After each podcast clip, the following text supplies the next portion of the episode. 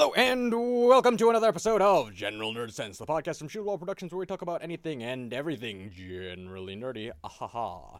And on this episode, we have myself, John. And Jacob. Yes, and previously in our podcast series, I think it was actually a lower council, if memory serves correctly, from 20 minutes ago, um, we teased and asked you, Shield Bearers, what makes this hobby just so special to you.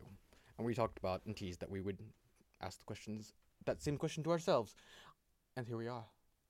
Asking the question and Yeah. talking about what makes the tabletop hobby, both Games Workshop and just tabletop as a whole, so very special to us as individuals. And we'll offer some conjecture about what we think makes it just special overall. Yeah. But again, conjecture. We And need some audience participation here from you, And mighty be- people. really broad. I mean, anything from 40k tabletop with miniatures to D&D to, you know, card games. I'm going to use Heroes of the Multiverse, Ascendals, the Multiverse, but tabletop gaming, generally speaking. anything you do on a table with friends gaming. Yes, because as I've noticed in my years in the tabletop community, we are an interesting breed of fandom here It's because it's a little bit different in my to my mind, to my eye, than other fandoms you might come across. Like different. Like, I mean, it's hard to say this from the outside, not being in the other fandoms, but there's just something a little bit different. Yeah, there's car conventions and all that sort of thing, whatever, but there's just something that just seems uniquely different about the tabletop community as a whole compared to other fandoms and interests and hobbies. and as someone who's in other fandoms and is in other hobbies, it is pretty unique. It is extremely because there's just so many different facets. Because the other hobbies fandoms, not to take away from those, those are everyone's got their hobby, everyone loves Yeah. it in their own way, but they're just something definitely unique in just the broad range and depth of the tabletop hobby community as a whole. To where I will even go so bold to say it is the most diverse and wide-ranging fandom in the world. Yeah. Channeling my best Clarkson there. No matter where you are in the world, there will be tabletop nerds. Yeah, and that's been one of the coolest things, just pulling back the curtain a little bit, tracking the download numbers of the podcast, seeing where people are listening to us from. It is literally a global thing. Yes, most of our listenership comes from the United States, but we've got people in Europe, in, in Great Britain, in uh, Austria, Germany, um, I mean, Great Britain being the obvious The- birth of like 40k. right, of just the Games Workshop hobby. And then, you know, literally on the other side of the globe, in Australia. Mhm. Hey, Patrick. We got Yeah. people, we, we even got a couple, Of, I know we have at least one, we had one or two downloads from the Middle East. Yeah. Tabletop hobby, even over If there. you're listening, hi Krieg. um, and in Asia, it's literally a global thing, and that's not to say that other fandoms aren't. But this seems like such a niche thing, but it still spreads so wide throughout the world. Yeah. And I mean, even looking at like history, you know, every part of the world has had tabletop games for as long as there's been games. To some extent, yeah. Like you know, there's been You have the Roman or- Empire or with like the dice tower for right rolling dice. And You you've got chess slash regicide. To, to Scandinavia, you've got Hnefatafl, Mhm. the Viking version of chess. There's always been some sort of tabletop game throughout history in all the different parts of the world. But I will say that what makes tabletop gaming so special, just generally speaking, before we get into what makes it special to us, is the community of, um, for lack of a better word, vendors and merchants that provide the wares. You know, from be it additional bits for tabletop miniatures to card uh, games. card games, or even people who add just additional things like uh, like Eagle Ordinary, Yeah. webcomics, stuff like that, or the airbrush stencil, you know, Fallout hobbies. Um, th- what strikes me as very interesting throughout all of that is, you look at say, uh, people really into cars. All the car companies are competitors. Yeah. But I heard this from Ron from Fallout Hobbies himself, the first at our first Adepticon. This was off mic, unfortunately. Mhm. Um, but also for other various reasons. I'm not going to go into. it.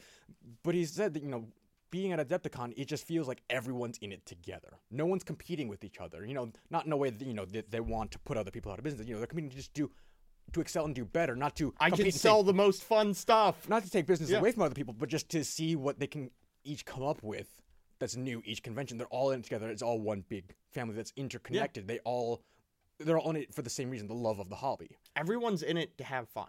Right, and you know, some might say, "Oh, uh, you know, people." In, I'm going back to cars for an example because you know, I think it's one of the biggest fandoms and hobbies throughout the world. Automotive aficionados Yeah. or sports. or sports, whatever. But it's all it's It's comp- competitive. it's competitive, and that's not to say that's wrong. Yeah. It's just that's the different that's the different nature, it's a different dynamic. Whereas tabletop as a whole, everyone's in to get all the vendors and third party merchants and everything like that. It's all everyone's in it together to support each other for the love of the hobby. Yeah. And I think that's what makes it very interesting, unique, and special as a fandom and hobby, just generally speaking. and and overall like no matter who you meet and this is generally speaking of course you're gonna meet pretty nice well like just nice people like all over the place Yeah, and there's you that you know there's that kind of um, stereotype that you know tabletop nerds are you know the weird socially maladjusted people. and introverted and and that's not to say we are, you know, No, tabletop yeah. nerds aren't introverted. We Mhm. are as just a people, but when in the company of other like-minded individuals, those introverts come out of their shell a little bit. Yeah, there's Yeah. you know there's kind of the socially awkward ones here and there, but it's a little less there's a lot more patience because there's there's a sense of belonging and community overall. And yes, everyone's got their disagreements, or whatever. It's the same with any sort of community. you all have that guy at the shop or yeah sure, but but like overall like it's a little bit more accepting for it's a bit it's a much more of a community yeah rather than just a fan base. And I think that's kind of unique to it. I mean, that's not to say that others aren't like that.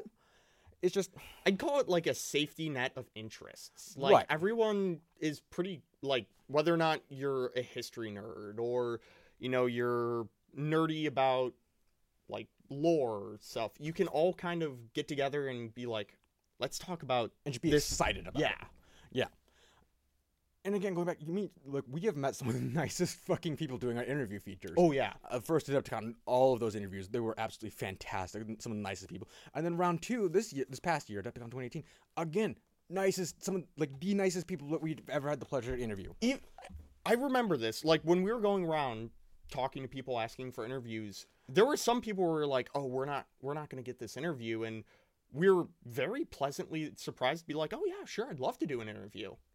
Yeah. Yeah, like you'd be like, "Oh, there." Unfortunately, some of it didn't work out due Yeah. to scheduling conflicts, but they were more than happy to. They're more like, like, yeah, you know, like this work, this time works for us, and just like, damn, we'll plan in advance next, better, more in advance next time. But they were totally on board for it, and some of them were genuinely chuffed about it. Yeah, Like, uh, um, I feel so bad. I'm blanking on a name, but it's been a long day of recording. The guy from Stiff Neck Studios. Um, you actually weren't there for that. no, I wasn't. That was after that was the one after you left. He shows up to our uh, little recording station at Adepticon, and he's just like, he's like, this is such a cool setup. Can I take a picture of you? Like, do you mind if I take a picture? I was like, yeah, man, go ahead. Like, he was just super thrilled. Like, su- like it was so cool. He was such a nice guy, and I Yeah. feel so bad. I don't remember his name, but I was operating on like three hours of sleep at that point, and I'm currently operating on less. But everyone we've interviewed at Adepticon has been such genuinely nice people, and everyone we've just interacted with at Adepticon, even you know, not even on interview feature, genuinely nice people. Everyone in the fandom, just generally speaking, just interacting. Their Instagram, super nice people. Mhm. Like, and again, we didn't think we'd get interviews, just you know, just out of like, oh, there's no way this will happen, whatever. But I'm gonna make another shout out Yeah, to Thousand Faces Cosplay. Because I was just because I gave him a shout out the one podcast a couple Mhm. weeks ago and told him like, hey, you know, just heads up, I kind of fangirled over Ethan Space Wolf cosplay a little bit, and they're like, yeah, we gave it a listen to, it, and it's genuinely awesome. That was very sweet. I'm just like, Senpai's noticed me. and not to you know jump the gun a little bit, but we may or may not be have the opportunity to actually sit down with them in Yeah. person. They might be they might actually be our next interview feature. I really hope so that would be fucking amazing. it'd be fucking awesome. Um, but we don't know for sure because it's a matter of scheduling. We'd, Oh, be yeah. on we'd be on site at uh, an upcoming convention. I don't want to say what in case whatever. Yeah, Um, we're also it's a tentative thing because it's a matter of scheduling. We Yeah. don't know availability. Whatever. will so I don't, try I don't to want to be hype up. up too much and then disappoint people. I will try to be up at normal person hours. Right. That is that is hard, but I will try. Uh huh. Uh huh. Right. I'll be there. Anyway, that's what I personally think that makes the tabletop community special, just as a whole. Is that Yeah. it's one big community, and that people, when you make those connections, you, it's It's genuine connection. Yeah, like like Richard You could be Ordinary. from- I chat with him on like a somewhat regular basis. He's super chill, and that's the thing is that everyone, you know, these you Mm-hmm. think these kind of kind of the closest tabletops got to celebrity status is outside of Games Workshop, at least the Games Workshop um, coterie people. You'd think that'd be kind of hard to approach or whatever, you know, but no, they're the nicest, most down to earth, awesome people ever that you can just come up and have a conversation with. That's what made fucking Austin fangirling out over um, Eagle and right at their booth. Where I'm just looking at, I was like, if only you knew how genuinely approachable these people are. And then I I get to talk to them regularly. You'd fucking hate me. And you'd yell at me even more than you already do. But it was like I'm looking at me, just like you guys are super awesome, and uh, you know I just want to say you guys what you do is super cool, and like I'm a huge fan of. it. And you're just like fucking fan going over, and just like I have never seen the side of this side of this particular man ever. what the hell is happening? What did you turn ki- him into? What kind of bizarro universe have I fallen into where Austin is just like super like motherfucker? and I for me it's like people come from all different walks of life. Yeah. Like and you can even see this. Like you were telling me um there's several actors who visit the LA Games Workshop yeah, and and they come and play with their Oh, fans. that we've that we've heard at least Yeah. from just from people either on location or just you know, kind of rumor grapevine like allegedly because I don't want to yeah. say one way or the other and get hosed legally, whatever. But I've heard that allegedly Gary Oldman goes to the Games Workshop in L.A. and insists that everyone just calls him Gary. And he plays Wood Elves. Yeah. That sounds awesome. And And there's the rumor that Vin Diesel's got a huge ass Space Marine army. Again, rumor because I've never heard it confirmed one way or the other. But given that Vin Diesel is a huge D and D fan, huge D and D nerd, I wouldn't doubt it. And I'd be total. And that like I just want like I want to know. he's holding out on, you know, announcing his Space Marine army until they let him play a Space Marine. Right. And he would make such a good Space Marine. Oh my god, fucking Vin He's Diesel. got he's got the shaved head for the Space Marine Sergeant already. Yeah. All you gotta do is put some of the prosthetic um, service studs that the Space Marine Sergeant's got. Oh yeah. Stuff the man in some power armor, and boom. Put him with the rock. The Rock's about as tall as a Space Marine, actually. Yeah. Like that's the crazy thing. But yeah, Oh, and then you need the mountain for a Space Wolf. yes, I'm okay with this. I'm totally okay with this. Games Workshop. Please, You are more than free to take my actor suggestions and make a and make a movie because Mm-hmm. uh, I all I ask is you do it well. Just have Black we're Library talk direct about. it. We're, we're, we're not gonna talk about the Ultramarines movie. What movie? Right. That's the spirit. But no matter who you are, you can love tabletop all walks of life. Seriously, all walks Because- of life. And I don't know, this is just my gripe, and this is not to say anything bad about sports. And you know, I'll watch sports. I'll, I watch the Super Bowl, but that's pretty much it. Like, Everyone watches the Super Bowl because they want to see the commercials, Jacob. yeah, but I mean, with sports, like, it's generally a lot of your crowd's going to be a little bit more athletic, whether they were previously athletic or. But for tabletop games, it doesn't matter what shape you're in, what you know, where you've come from. It's it's all about sitting down at a table and having fun with games. Yeah. And I've I've never been a tournament player myself. I, neither. I'm not a huge competition person. I played in a tournament once, maybe twice in my life. It was just a local shop tournament. I fucking hated it. Yeah, It's not to say the tournaments are bad. Mhm. It's just not my. It's just not my hobby. yeah, Like I understand the appeal of it, the competitive side of it. I do. I genuinely do. yeah. It's just not for me. I, I wasn't into it. I, I played uh, competitive chess in high school for a bit, Ah, and oh my god, it was just, yeah, like pulling fucking teeth. yeah. It's like I, I play chess because it's fun, hmm and I mean, on, on a slight on a slight tangent because we're Welcome to Shield Wall, fucker. I have to get it. Um, Every fucking time with this. one of the reasons I got onto the chess team is because I got psychological. I wasn't the greatest at chess, well, you are a monster. but they uh, they got me onto the chess team, and uh, like I was like seventh seat, but we lost someone, so I got moved up to like third seat or something, and I didn't win. But the other chess coaches came up to my chess coach coach and said, "My player said if he had to play against Jacob again, he was going to forfeit the match because What did you do, you I- I- monster? what did you do to these poor nerds? I, I I would just sit there. Haven't they suffered enough? I, I'd be very friendly. Like a lot of these people, they wouldn't want to talk. They, Monsters uh, always are, Jacob. And I'd be like, I- I'd sit there, and they're gonna make a good move, and I saw that, I'm like, oh shit. I'm like, Satan in TVs and movies is always very friendly, Jacob. I was like, sure you want to do that? And then they'd sit back Uh-huh. and like think what I had planned. paralysis by analysis. And then like they do something else, and I'm like, I'm so happy you didn't do that because I would have been fucked. And Just. Mm-hmm. and it was just Yes, you suck at chess, but you're great at getting in people's heads. Color me fucking surprised. it was it was a lot of fun to do. Mm. I don't want to play you in tabletop anymore now. Or instead of calling uh, you know a rook a rook or like a knight a knight, I'm gonna move the horsey over here. You motherfucker. Uh, Jacob, I know you're a bastard, but there are rules.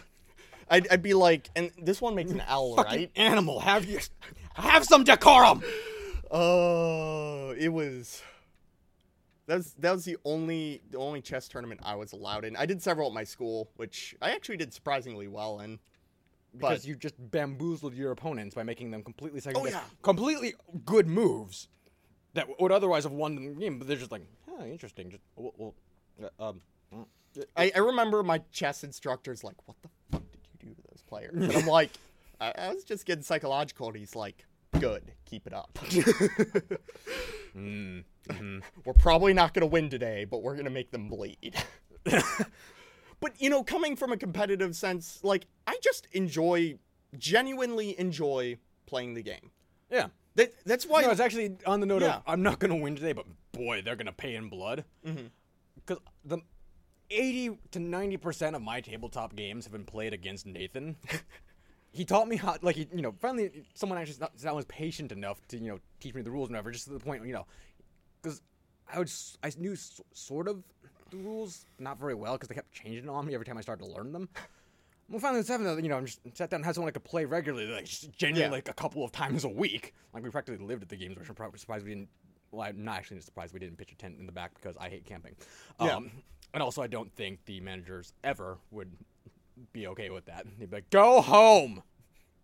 Anyway, 89% of my games played against him, but I'm learning the rules. I'm doing the best I can Mhm. applying tactics best I can, but I'm still understanding it's a dice game, and I'm still learning my army a little bit and the rules and all that. So like, I'm not winning. I didn't. I haven't won most of my games against Nathan, but there came a point, a turning point where it's like, I'm winning more often, Mhm. And when I'm losing, boy, it's a pyrrhic victory for that man. I guess next I'm just making them fucking bleed yeah. to the point where there was a um a 40k league at the shop that we did you and I met at. Yeah. One of the games I played, or sorry, it was a kind of sort of league, whatever. We borrowed an idea from Battlefield where you take someone's dog tags. Oh yeah. Um, so we challenge it was called dog tag matches. So we challenge each other for a dog tag, and you win. You get to keep the person's dog tag as a trophy for the month, whatever. I challenged this one guy. I you can bring whatever armor you want as long as it's you know 40k. And you- you- I asked the guy, you know, like, "Is it okay if I bring a legion?" He's like, "Yeah, sure, why not?" I had w- precisely one thing that was anti-vehicle, and it died turn two. That was sorry, ranged anti-vehicle. And when I say ranged, I mean it was two hunter-killer missiles. Two. Everything else was close. For, it was melee range, anti-vehicle. Um. It, I ended the game with one model left, but because we were the, the game type we were playing, we were playing objectives. We were playing just kill points. Mhm. Attrition. I didn't have as many units as he did. And I made him bleed. I had one model left on turn five. Or here's no on turn 6 And you know, roll a D six and on a six it goes to turn seven. Roll D six. And I was being a little cocky at that point. Cause I knew one if- I was either about to was either be either he was either gonna go to th- it's probably not gonna go turn five because I don't roll sixes that often. roll didn't even look at it, I was like, tie game. He's like, what? And I look, and finally looked down. It was a one. Game's over. Mhm. Tie game. He's like, what? Because I made him bleed. Sure, he killed me almost to a man. Actually, to a literal one man. I have one guy left. Tie game. What? And I was like, how many of your units did I kill? He's like, no, this many. I was like, cool. Now look how many of your of my units you killed. Tie game. He's like, oh, but we go to the manager. It's like, so it's a tie game. How do we do the dog tag? He's like, I'm not sure I'm okay with there being a draw in a dog tag match. So I'm gonna have you both argue your cases on who won. And I was like, well, I had one ranged anti-vehicle unit that died turn two and actually didn't get to fire its hunter-killer missiles. And I fought him to a draw with a single model left. I claim moral victory, if nothing else. Because he outnumbered me both in personnel, playing guard, and vehicles. I had one dreadnought.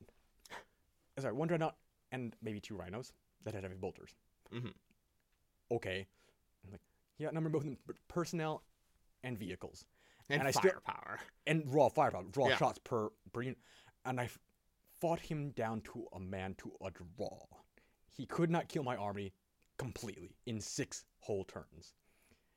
And he's like, "Well, I killed, but I killed most of his army. Like, you know, I killed him down to a literal man. Like, I, you know, do my best." And I was like, "Yeah." And But you you out- are the Soviets invading Finland. and you outnumber me, and I, you, I still, you still couldn't defeat me. You still couldn't kill that one guy, that one last guy. It wasn't even anyone important. It was just a random spud, just one random legionary. Couldn't even kill him. I claim victory. And the manager's like, "Yeah, I'm giving it to you." It's like, boom! Made you pay in blood, fought you to a draw, and got the victory anyway. Give me your tag. there was one man left to carry the tags. Mm-hmm. Yeah, but again, okay, so that segues into what makes the fucking hobby special. Those moments, those tabletop moments, at least. Yeah. Just the tabletop aspect. Those moments where it's just like that should not have fucking worked, neither on paper nor in practice, and it, there it has worked. And it's fucking fun because it wasn't even like a hyper competitive, like you know, you know, dog tags were online, whatever. But like you, even if that wasn't, even if that was just a normal game, that would have been fucking amazing full six turns at 2,000 points. Might have been 2,500. 2,500. Damn. That's a big game. Yeah. That's a lot of guard. That's a lot of Legion. But it's a lot more guard. I still had one dude left. Fucking what? And it's overall like you have those moments that you just have stories about. And Oh, yeah. I mean, it's the same with me in video games. Is like after you get done, like you I sit wanna there tell and you're someone. like, I need to tell someone. I need to tell real, awesome. I need to tell a real person. And my poor girlfriend Nora. She'll be. I'll be playing all night while she's sleeping, and then she wakes up. She is literally waking up and be like, "Guess what happened to this thing?" She's like, "Oh my fucking god! I'm. I've been awake for five minutes." But no matter when I play, I always have those stories. Like even more so than video games, because I Mhm. can be on fucking matches all night and be like, "Oh, nothing really happened." right. But you know, whenever you play, you there's you always feel like that one special thing Uh, has happened. And you're like, "Oh my god! Oh my god!" and everyone's got that one unit or that one model in their army when they play that just fucking nails it. That they become genuinely attached to. I've got a couple, I, I literally so when I except for maybe you, Mister War of Attrition Man. when I left the hobby for a little bit. Yeah. And I think part of the reason I left for a while, I had one great game before I left. And Yeah. It was actually last the game I last played before, you know, coming back. I I kind of came in with a competitive mindset Uh, and just wasn't having fun. yeah. Like every game I was playing, I was like, "Oh god, this I'm I'm sucking." Mm. Except the last game I played, I honestly forget his name. I think it was like Damien or something. Oh. Uh, but we we we played an attrition game. Uh, Tyranids versus Imperial Guard, Mm-hmm. where at the end of the game we just count how many points we have killed. Mm-hmm. Whoever killed more wins. Yes. And honestly, you couldn't keep track of it. It was just something you had to do at the end. Yep. It was so like tooth and nail, and it was so much fun. We were joking back and forth the entire time. It was the first time I had had fun for a while. Mm-hmm. And when we get when we got done, like we didn't even count the points at first because we're like, oh my fucking god, that it was a fucking grind, right? because he had Those are big armies. Fuck ton That was a big of armies. everything. Yeah, and I was just running my guard, and I had those uh, quad mortar shredders, No. and Yep. that's that's where I became genuinely super attached to the, my one unit Mm. that I capped on going on with your thing. But Yep. like it was it was fun. So the unit I kept when I sold everything else, I didn't have the heart to sell my commissar cat girl and my her guardsmen with pink las guns. Uh, They're the ones who shot down a flying hive tyrant with sixes to hit, sixes to wound. what? Yeah. I bet that dude was mad. He he just laughed. He's like, I Can't I have no doubt that your dice are weighted because, you know, that you've been rolling like sh- like a lot of your shit is just dying and you're like, "Oh fuck." Yeah, there's no way those dice are weighted. You earned that But- kill. Yeah. Holy fuck. Like that was one of the few units that didn't die too. Like Yeah. those guardsmen like They no matter what match I have them in, They they, live. live. Mhm. Like and I'll throw them out in the front lines. Yeah. So like when I went to college, that's the only models I brought with me. And you know, and I think that's why I never quite kicked uh, the addiction to plastic crack. because you're just looking at it just like I remember their glorious Because people would come into my dorm room and they'd be like, "What's that?" And I'm like, "Sit down and let me tell you a fucking story." but I came back and I wanted to get into it again. So I got in when I got back into it. That's why I did the guard with the square bases and stuff. in ordered regiments, I decided I don't maximum ca- attrition. I am never caring again whether or not I lose or win a match. I just want to have fun. Mhm. And what the someone best- asked you like, well, what happened? Because you know, first because you put them on square bases and movement trays, so blast templates when they were a thing, Mm-hmm. Yeah. would decimate your forces. Oh yeah, And then someone's like, well, what happens if someone casts the psychic power that makes your weapons get hot first rank fire, second rank fire. to double their firepower? Yeah, What I, if I, okay, I'll just shoot more. yeah, and I don't give a shit. and it was it was genuinely a- it's it, it still is genuinely a lot of fun to play. hmm And then when Eighth Ed came out, I'm like, wow, this is slightly viable. Mhm. What? Because it won't die quite as fast. Because blast templates went away. So what do I do? I run them as conscripts now. There you go. Got to keep those casualties up.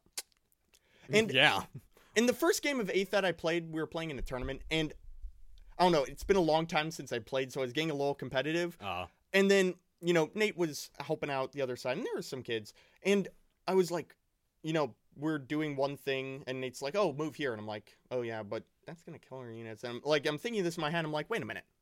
I don't, I don't care. care. this this is a for fun tournament. I'm, you know, what's going to make.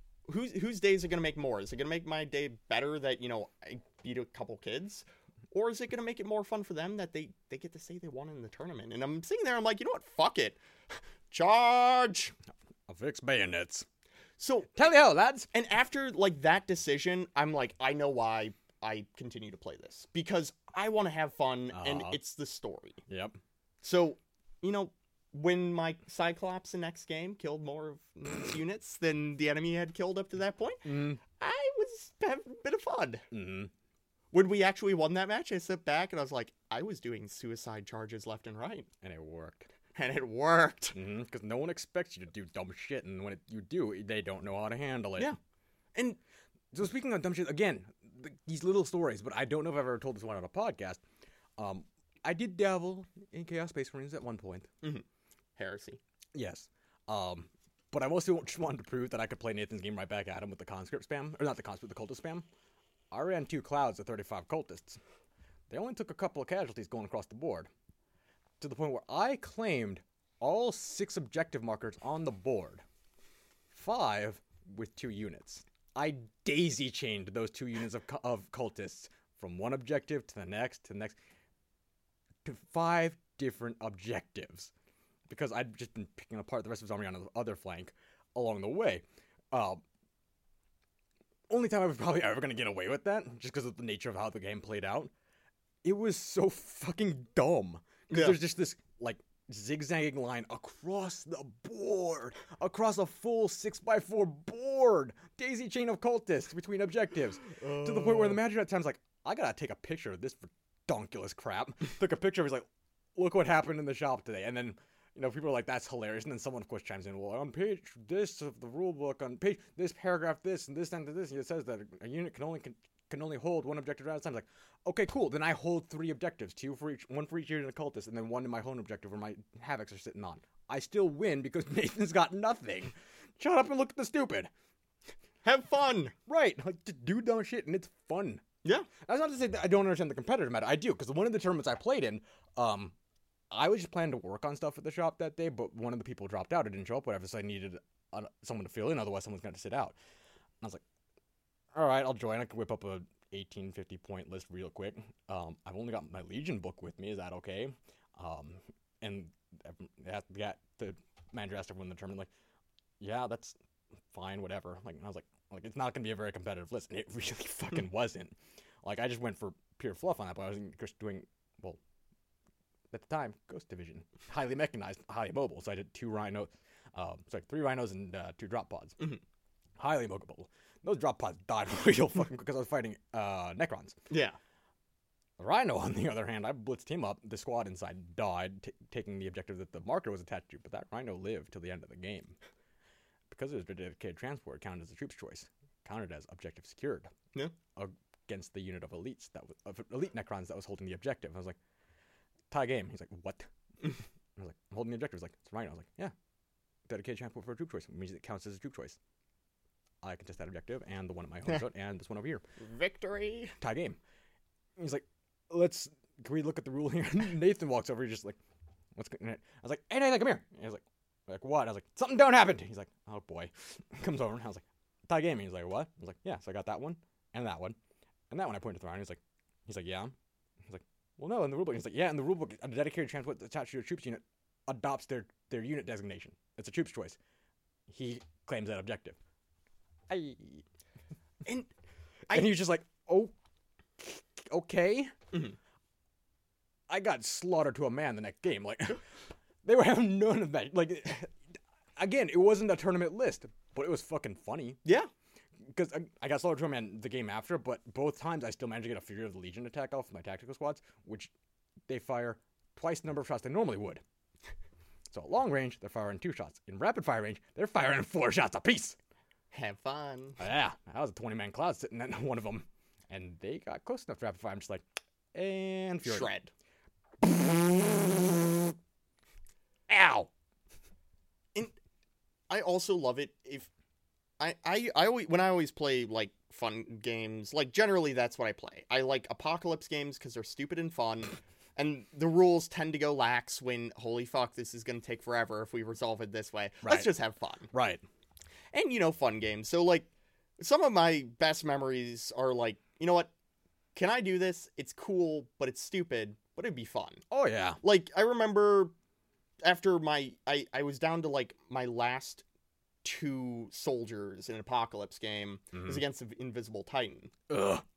and i had a commissar and a soldier and i was like i want to charge the titan why they have crack grenades so you can hurt it on maybe a six Uh, no, I, I want the I want the commissar to run up, climb on the titan, and throw a grenade in a, in a fucking crack. mhm. It's fucking retarded. But if you make like 26s, I'll let you do it. Runs up. Uh, well, first I roll leadership, and uh, guardsman decides I just watched an entire army die. I'm not doing this. Commissar s- shoots him and continues to run up. Gets stepped on by a titan. But- Doesn't even make the first roll. Right.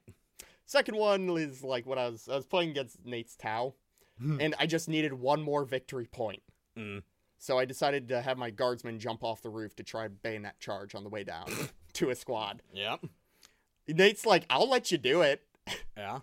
Didn't do anything, but it was fun. Uh, speaking of Nathan's Tau, um, if listeners go back into our Instagram, they will see a picture of a Razorback with twin linked assault cannons and a uh, commander in the front pulpit with a chainsword.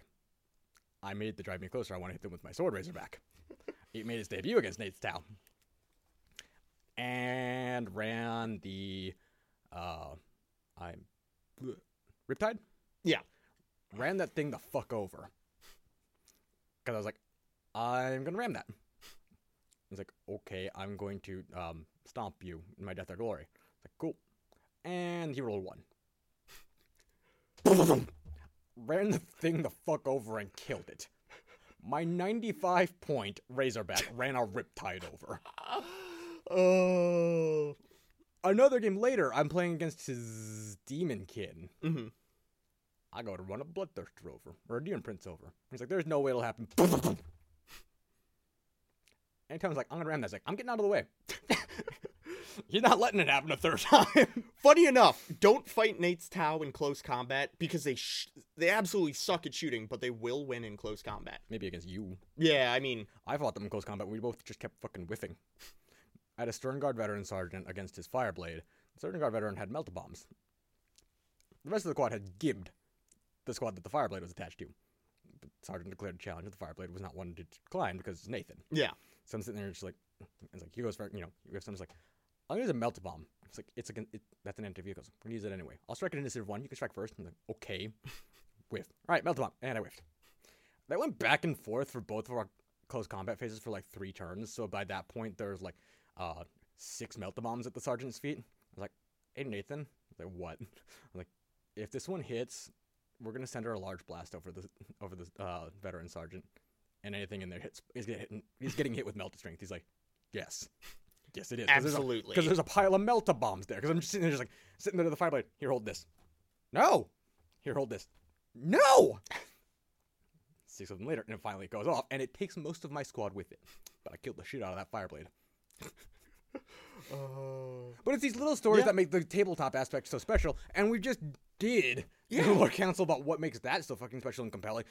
And we've done many different Lord councils. We're just like, it's, it, it, it's so fun to read about because it is Yeah. like I, it's absolutely. It's it's such a big universe both in 40k and fantasy is a little bit smaller, but it's still big and still Mm-hmm. there's a lot to it. I love both of them equally, and just on the general ha ha ha ha nerd e topic overall, I just like big lived in feeling, wasn't just big fleshed out worlds. Like, I got into a Tolkien. Me, me and it just did the Tolkien pod, the long overdue Tolkien podcast, um, a little bit ago, and we went for like almost fucking eighty minutes on that one, and that was part one of two un, undetermined number. Because I can go on and on and on and on and on about Tolkien, because that's how I, I got how this is how that's that is how this whole mess got started. It'll always hold a very special place in my heart. yeah. I still get weepy at the end of both Return of the King and Battle of Five Armies. When when lore when books I'm not even joking Yeah. about that too. Like me and my girlfriend just watched Battle of Five Armies last weekend. It's coming to the end of the film. Just like, shut up. like I'm get genuinely weepy, and I do the same thing at the end of Return of the King, though, uh, albeit a bit more often than the be- end of Battle of Five Armies, because there's just so many more moments. Where it's like, shut up. I'm not crying. You're crying. And don't you just love it when a completely fictional universe can make that happen? Oh yeah. Oh yeah, you betcha. Yeah. Like to be honest, I've probably cried more reading books than I have watching movies. Weirdly enough, I've never like openly wept over a book. I've gotten a little sniffly. Well, no, like sniffly, like Yeah. like Oh no, I cry like a fucking baby over Tolkien every fucking time. And I will admit that on mic because I'm a man. I'm not afraid to admit it. Fight me. Yeah. I'll, I'll cry the entire time. I'm so angry. cry the entire time will be super awkward and weird, and you just you want it to end. And I'll claim a victory. Uh, on the topic of stupid things, the one thing about my Go guards- on. my my guardsmen, they're terrible about rolling to hit things, but they survive. hmm Literally, when me and orcs were fighting, the orcs were hitting more than my guardsmen, but my guardsmen were surviving more than the orcs. With No, Yeah. I can relate to this in the spiritual level because I had before Eighth Edition this one Space Wolf unit. It was a Grey Hunters unit, the one that could take the one in the entire army that could take a Wolf banner because you can only take one Wolf standard per army. You give them plus one attack or something like that on the charge, or two units within a certain radius, whatever, so shit like that. Started as a ten man. The first five would die real fucking hmm. quick, either to shooting or in close combat. If we had a close combat with the full ten, it'd be the full ten for one of Nathan's melee phases. Then you get down to five. And he would stay there for pretty much the rest of the game. You know, Nathan got this big cloud of chaos marines around me that are dying left and right because he can hit me and wound me, but I, those five will just fucking live. The sergeant will die. Probably round one or 2 Mhm. But the other the five surviving spuds will reap a fearsome tally on their way down. They don't always live, but when they don't, they're not going alone. and And I fucking love fighting. And. I'm. I miss the initiative value. Mhm. If I recall, it's not a thing anymore. But that's what I fucking loved about fighting at initiative, um, in challenges specifically, is fighting at the same initiative. So it's just like, cool, you're gonna kill me, but uh, if I'm going, you're coming with me. And like consistently, my Wolf Lord of Doom, the fucking 200, either 250 or 300 point monstrosity bedecked in uh, Space Wolf relics, depending on whether or not he was on a Thunder Wolf. Mhm. I would throw that at Nathan's Chaos Lord of Khorne, and very quickly he's like, "You get that thing the fuck away from me." he didn't. He, he was became less amused the more times I played that fucking trick on him because the relics that I would use was um, some armor. They gave me a two up, four up, Mhm. but the four up was irrelevant because I then gave him a storm shield, three up. It would also reduce the enemy's initiative by minus five to a minimum of minimum of one. That would take the uh, Black Death axe. Would imp- it's a frost axe, AP two, when that was still a thing. And if there are more enemy models in base contact, so challengers still counted. In base contact, uh, added plus two or three to my attack's characteristic. Gave him the Wolf Helm of Russ. Let him reroll all failed hit rolls. And gave him uh, Furious Charge and Rage. For a grand t- Furious Charge for another additional strength buff. Axiom plus two strength, so that's plus three strength on the charge. Mhm. Rage for another two uh, attacks on the charge. So he starts with four, five, six. Grand total of nine maximum attacks on the charge at AP2 at initiative one, which, as it turns out, is where Nathan's characters would be because of the armor I'm wearing. Yeah, you're gonna kill the shit out of me, Khorne Lord, but you're coming with me. Drag you down to hell. yeah, if I'm going, you're fucking coming with me. And he was mad about it every time. He's like, I fucking hate that thing. the point where he see, like, I'm just like, and of course, you know, because we do the thing where, Yeah. you know, we deploy armies and then, you know, run down each, what each unit is, whatever. And, you know, like, got these dudes and whatever. And then the, the Wolf Lord of Doom, you know, and love. I never gave him a name. He's just only ever known as the Wolf Lord of Doom. Because I thought that was ridiculous. And Nathan's just like, yeah, Wolf Lord of Dick. he was not amused by that fucking HQ choice. Like, after the second time. He's like, you get that abomination away from me. I was like, oh, abomination coming from a chaos player, huh? Uh-huh. Uh-huh. Oh, uh-huh. oh boy. Yeah.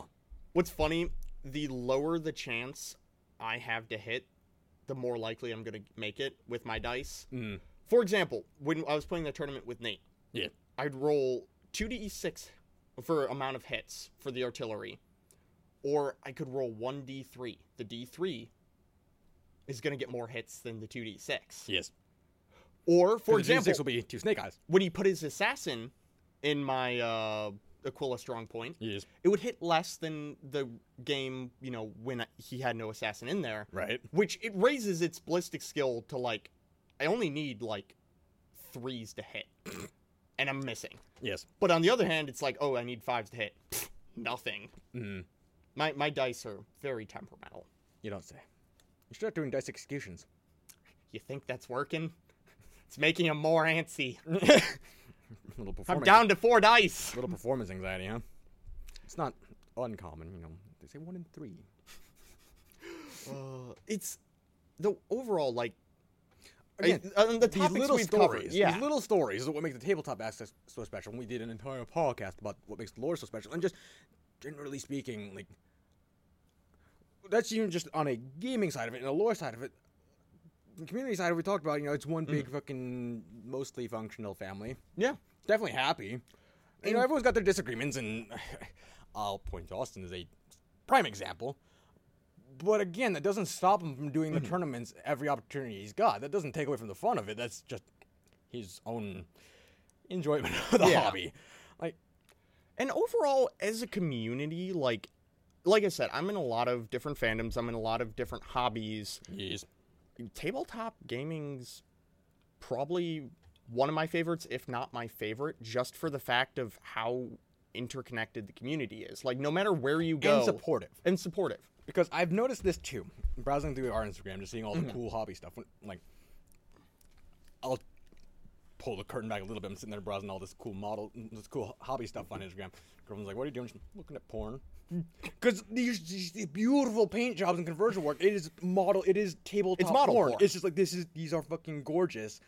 The like the highlights, the wet blending, or even the airbrush work. Like, this is fucking amazing. Never once have I seen a negative comment on any of it. Yeah. It's always, this is so fucking cool. Everyone's just like, this is awesome. This is Like, awesome. it doesn't matter the paint scheme. You could be doing like uh Evangelion, like tight, like painting a knight like a t- uh like one of the mechs in there, and people would be like, "That's fucking awesome. Yeah. good job on the paint job." Yeah. Like, and Everyone's it's so supportive. and it's not supportive to like if you know if there's a terrible paint job, people aren't gonna be like, "Great job!" Like they're gonna be like, "Oh, They're gonna offer tips. Yeah, they're, they're gonna, gonna- offer helpful. No, you know, you know, like, hey, you know, th- this is a great start. You know, they're great. You know, Mm-hmm. you know, great start. You know, here's what you know you could do. Here's you know, some advice you could improve on the, in these areas. You know, they're not going to tear it down. Yeah. They're going to offer. They're going to say good try, they're gonna- uh, good try. You know, Here's here's something you could do in the future to make better. yeah, they're not going to be mean about it. No. as far as I've seen now. But they're also not going to just give, you know, uh, like compliments because that's the only thing you can do. Right, because how else are people going to grow as how And I've, grow their I've skills? noticed that Now, other there's, there's, worth, yeah. it is worth noting that there is the whole the now I guess infamous thin your pants video, but the thing is they never call anyone out by name. Yeah. They just feature these models that Could are be- painted, are painted not very good. Yeah. Globbed on paint, you know, they haven't thinned their paints, whatever. But that's the whole point of it. Like, Yeah. here's what happens when you don't thin your paint, you just glob it on. Yes, it it ain't super supportive, but they're not calling anyone out No. They're not citing where they come from, like anything like that. And like, But I like that as a community where like they'll give support and you know compliments where it's due. But Right. at the same time, if it needs criticism, they'll they'll give tips and advice. And, right, they're not going to unnecessarily stroke someone's ego if they could do with some improvement. and I've noticed that about some other like groups that have artistic inclinations, Sure.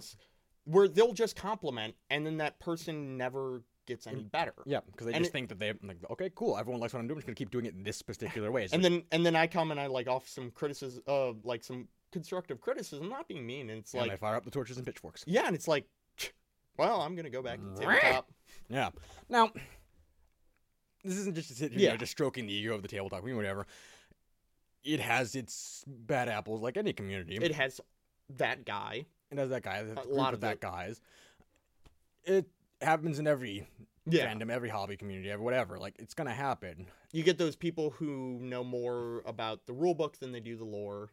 Or the people who are just a little bit less welcoming to Yeah. new people or different demographics, whatever. And like, but that's not representative of the overall community. Those are the black sheep of And- the tabletop family. And as a community as a whole, like for the most part, that doesn't really represent us. Like a lot of other like here, I'll this is this is dangerous ground, but the anime Yes. community, like you know, the the anime stereotype oft hits home a bit more frequently than like the you know the tabletop gaming community Sure. stereotype. Yeah.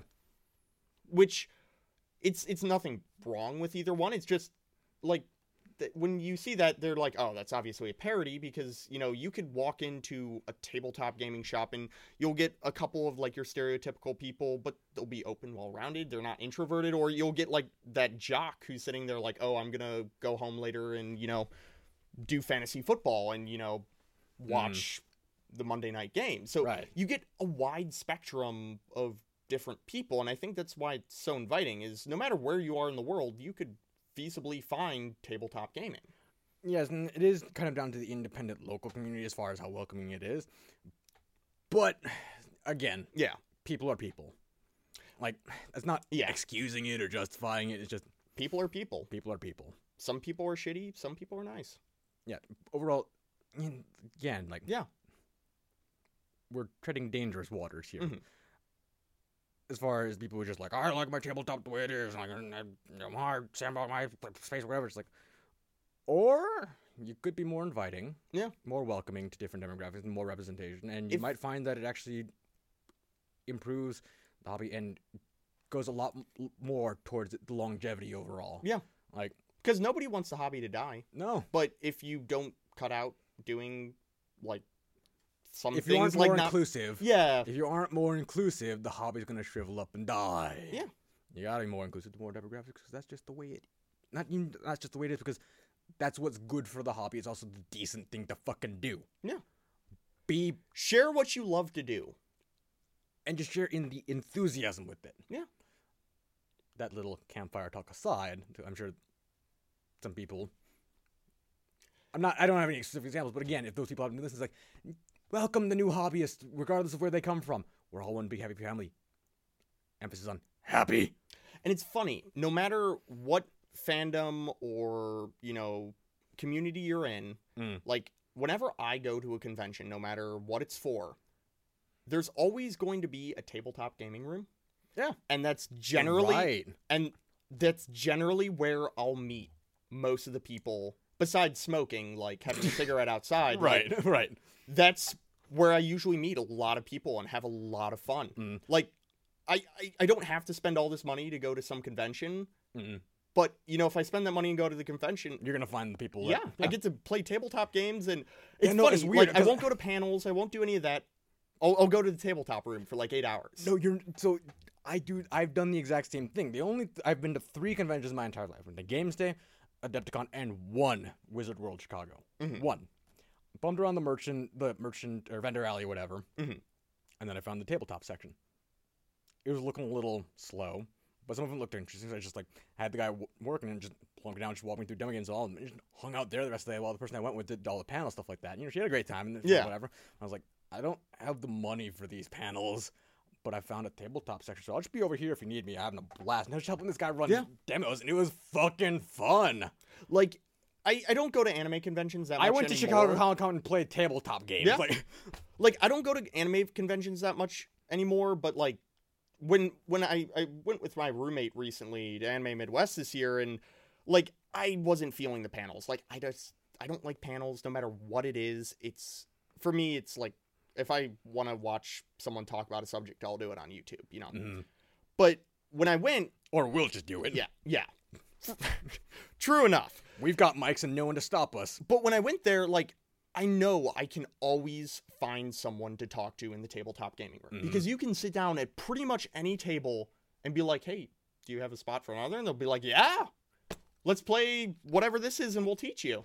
Mhm. And sitting there, it's like, "Fuck, this was a lot of fun." And I mean, what makes this, in my opinion, going back to just generally speaking, what makes the tabletop community and hobby so fucking special is that tabletop hobby, tabletop gaming, much like life, finds a fucking way. Yeah, there are a couple of pictures now kind of rather famous pictures um, from soldiers overseas in gulf war one who are just sitting there with a plywood table like ours yeah, with rocks representing their armies whatever just doing their best to play tabletop without the miniature just because they Yeah. love tabletop that much and they sent it to the white dwarf and white dwarf just like that is so fucking cool yeah, tabletop finds a way. Like I was, I went to one like uh independent hobby shop, whatever, and I was talking to the local Warhammer community there, and like you know we don't have, you know talking like you know we don't have a lot of the cool terrain, you know Games Workshop whatever. But, you know we make you know we pile books on top. You know this is the building whatever. We didn't you know like drape it over. They make do and they have fun no matter what either way because they still got the models and like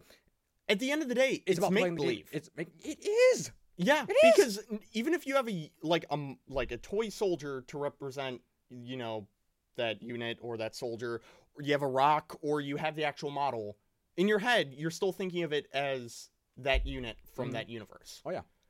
No matter where you are, if and this is this is some pro life hacks for anyone going to any convention or being dragged along to a convention you're not t- technically part of the fandom of, Right. you can take refuge in the tabletop gaming room. They look welcome me with open arms. Yeah.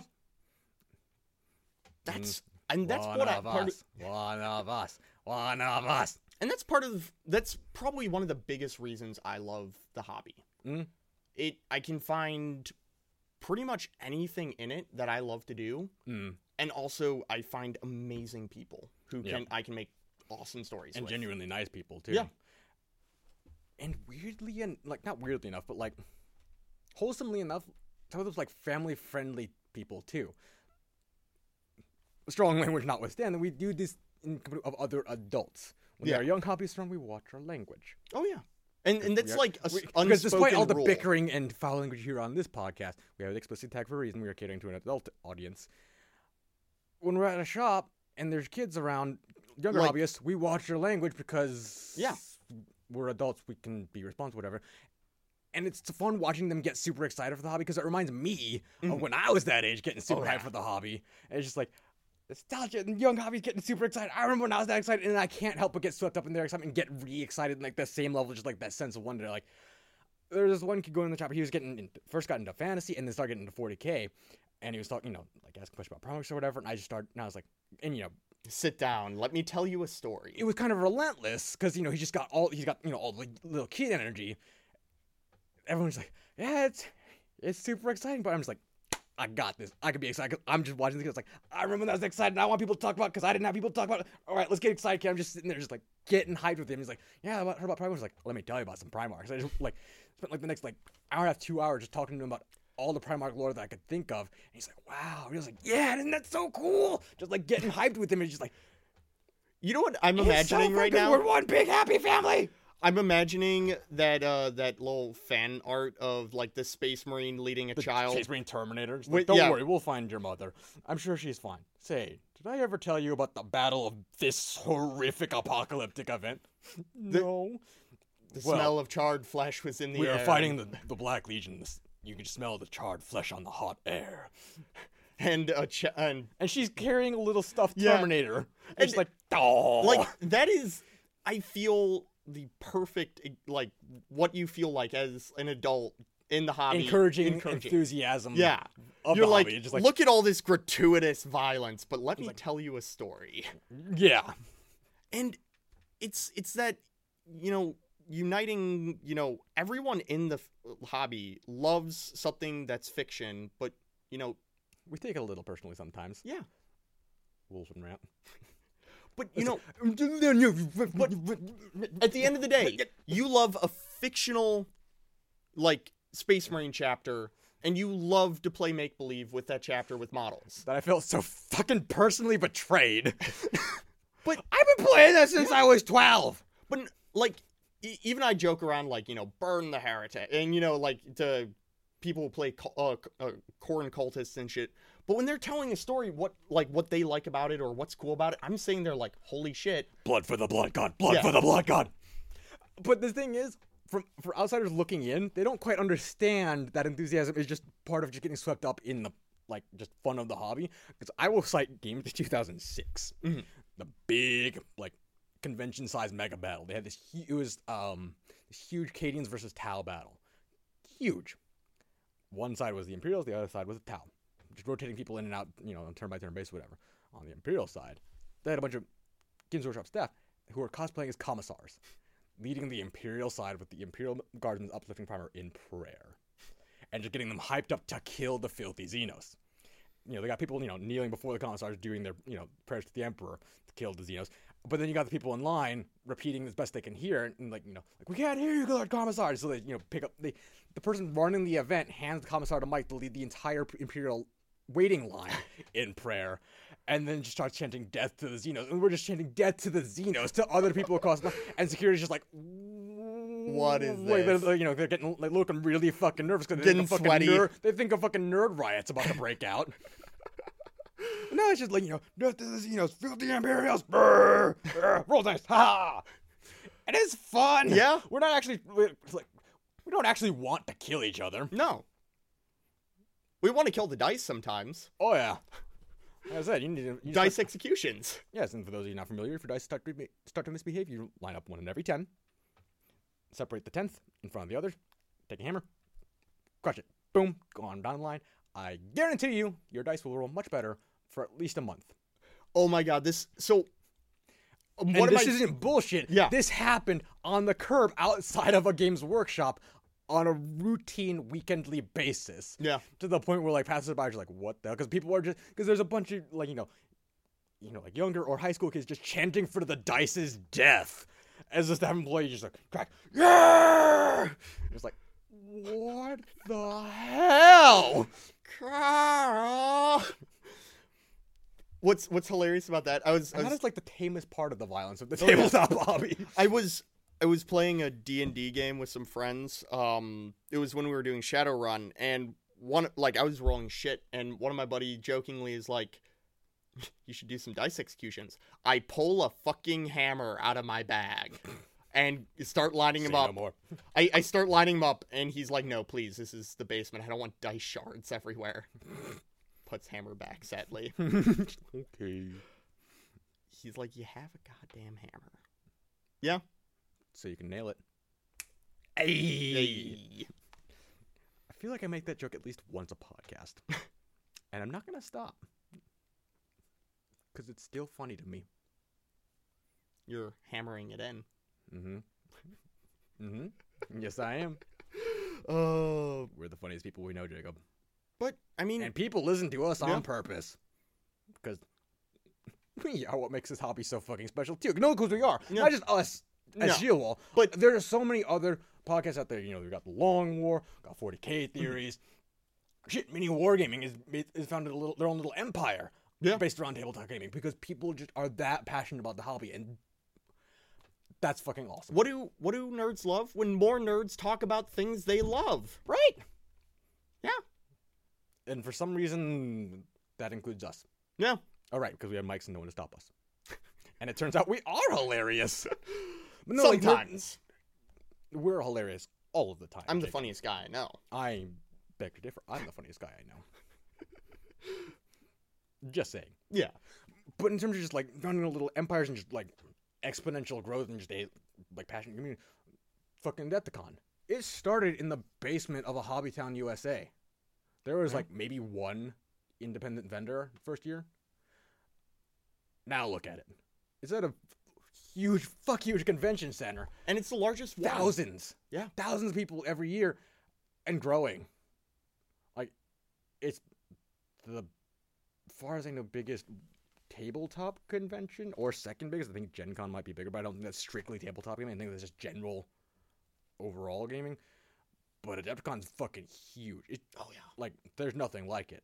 No. I mean, there's things like it, but like, Adepticon is Adepticon And going in terms of just being welcoming too because i'll say this gen con looks genuinely awesome i want to go someday Yeah. and i want to go as shield wall someday i was looking at the press passes and they're a little stingy in how they distribute this because they have to be it's Yeah. a huge convention um, so they're not as welcoming to kind of um, startups like us yeah. startups like us i understand why that's not a complaint it's just we got a ways to go before we can cover gen con on site like we do adepticon but adepticon the year we wanted to, co- to do actual adepticon convention coverage on site we did it Yeah. we got in contact like, hey, do you happen to have, you know, we have, you know, because they list in their thing that you know we got recording spaces available. Should anyone want to do recording on site? And I'll, I, have, you know, and if you have any questions, contact this person.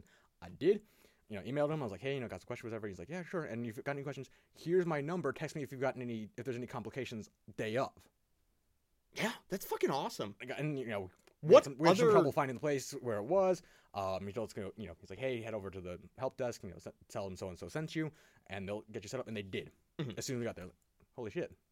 And now we're gonna cover Adepticon every single time it's held for as long as we possibly fucking can. Yeah, that's and it's it's little things like that. I mean, when I went to Adepticon for the first time this year, I've been to a lot of conventions for a bunch of different fandoms, and I have to say, this is definitely there's there's probably only two that do this, but for like tabletop gaming, like for anime, it's hit or miss whether or not I actually want to go. I Right. generally don't. It's and that's just me. I don't. It's not your thing, I don't like the convention as much. right? It's not your thing. But when I went into Adepticon, I was hyped again. Like, Yeah. and I've been to a lot of conventions. now, so I did do my part to get you hyped by fucking sitting there playing Back in Black on our way over True. from lunch, and just sitting there, just like, you know what? I and bugger off.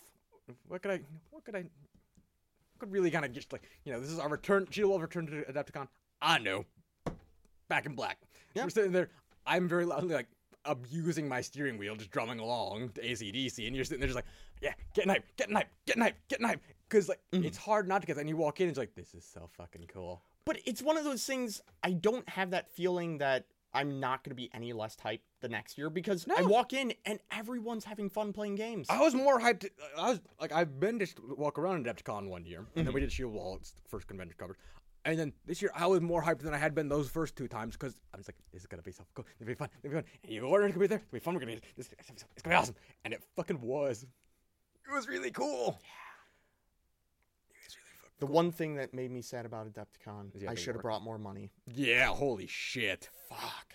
It's like everything. I'm like, I want this. I want Because you're sitting there at the Forge World booth and like, I got this one thing. Hey, can I see that other box? And he's just like, Yeah, I'm not gonna. And the guy's like, I'm not gonna stop you. And you're sitting there just looking at it, just looking at more things. I'm just sitting there on your shoulder. Do it. Just do it. I'm I'm fucking doing calculus in my head for you know prices on stuff. Mm. Like, do I get this? And the guy's like, you look, like, you know, got the guy on the shoulder telling you to do that thing. I was like, oh no, no, no. If you listen carefully, I'm you'll hear that I'm encouraging him to spend more money. He's like, oh, cool. Cheers, man. and even the people at the booths, like, They're super nice. to them. Yeah. yeah. Yeah. Like when we weren't doing business networking, whatever, we just bummed around and hung out with the Eagle Ordinary for Yeah. of the day, and like, so how's it going, guys? And you know, then Austin was like, you guys are super cool. I was like, "Mm, what? What? Uh, uh, yeah. I was genuinely surprised how open people were. Like, I was like, oh, I'm gonna go try to get us, you know, some uh, people to record with, and you're like, oh, okay. Like you didn't know if I was gonna be able to get a couple of them. I, you know, we walk up and I'm like, hey, you want to record? Yeah, sure. Yeah. Yeah.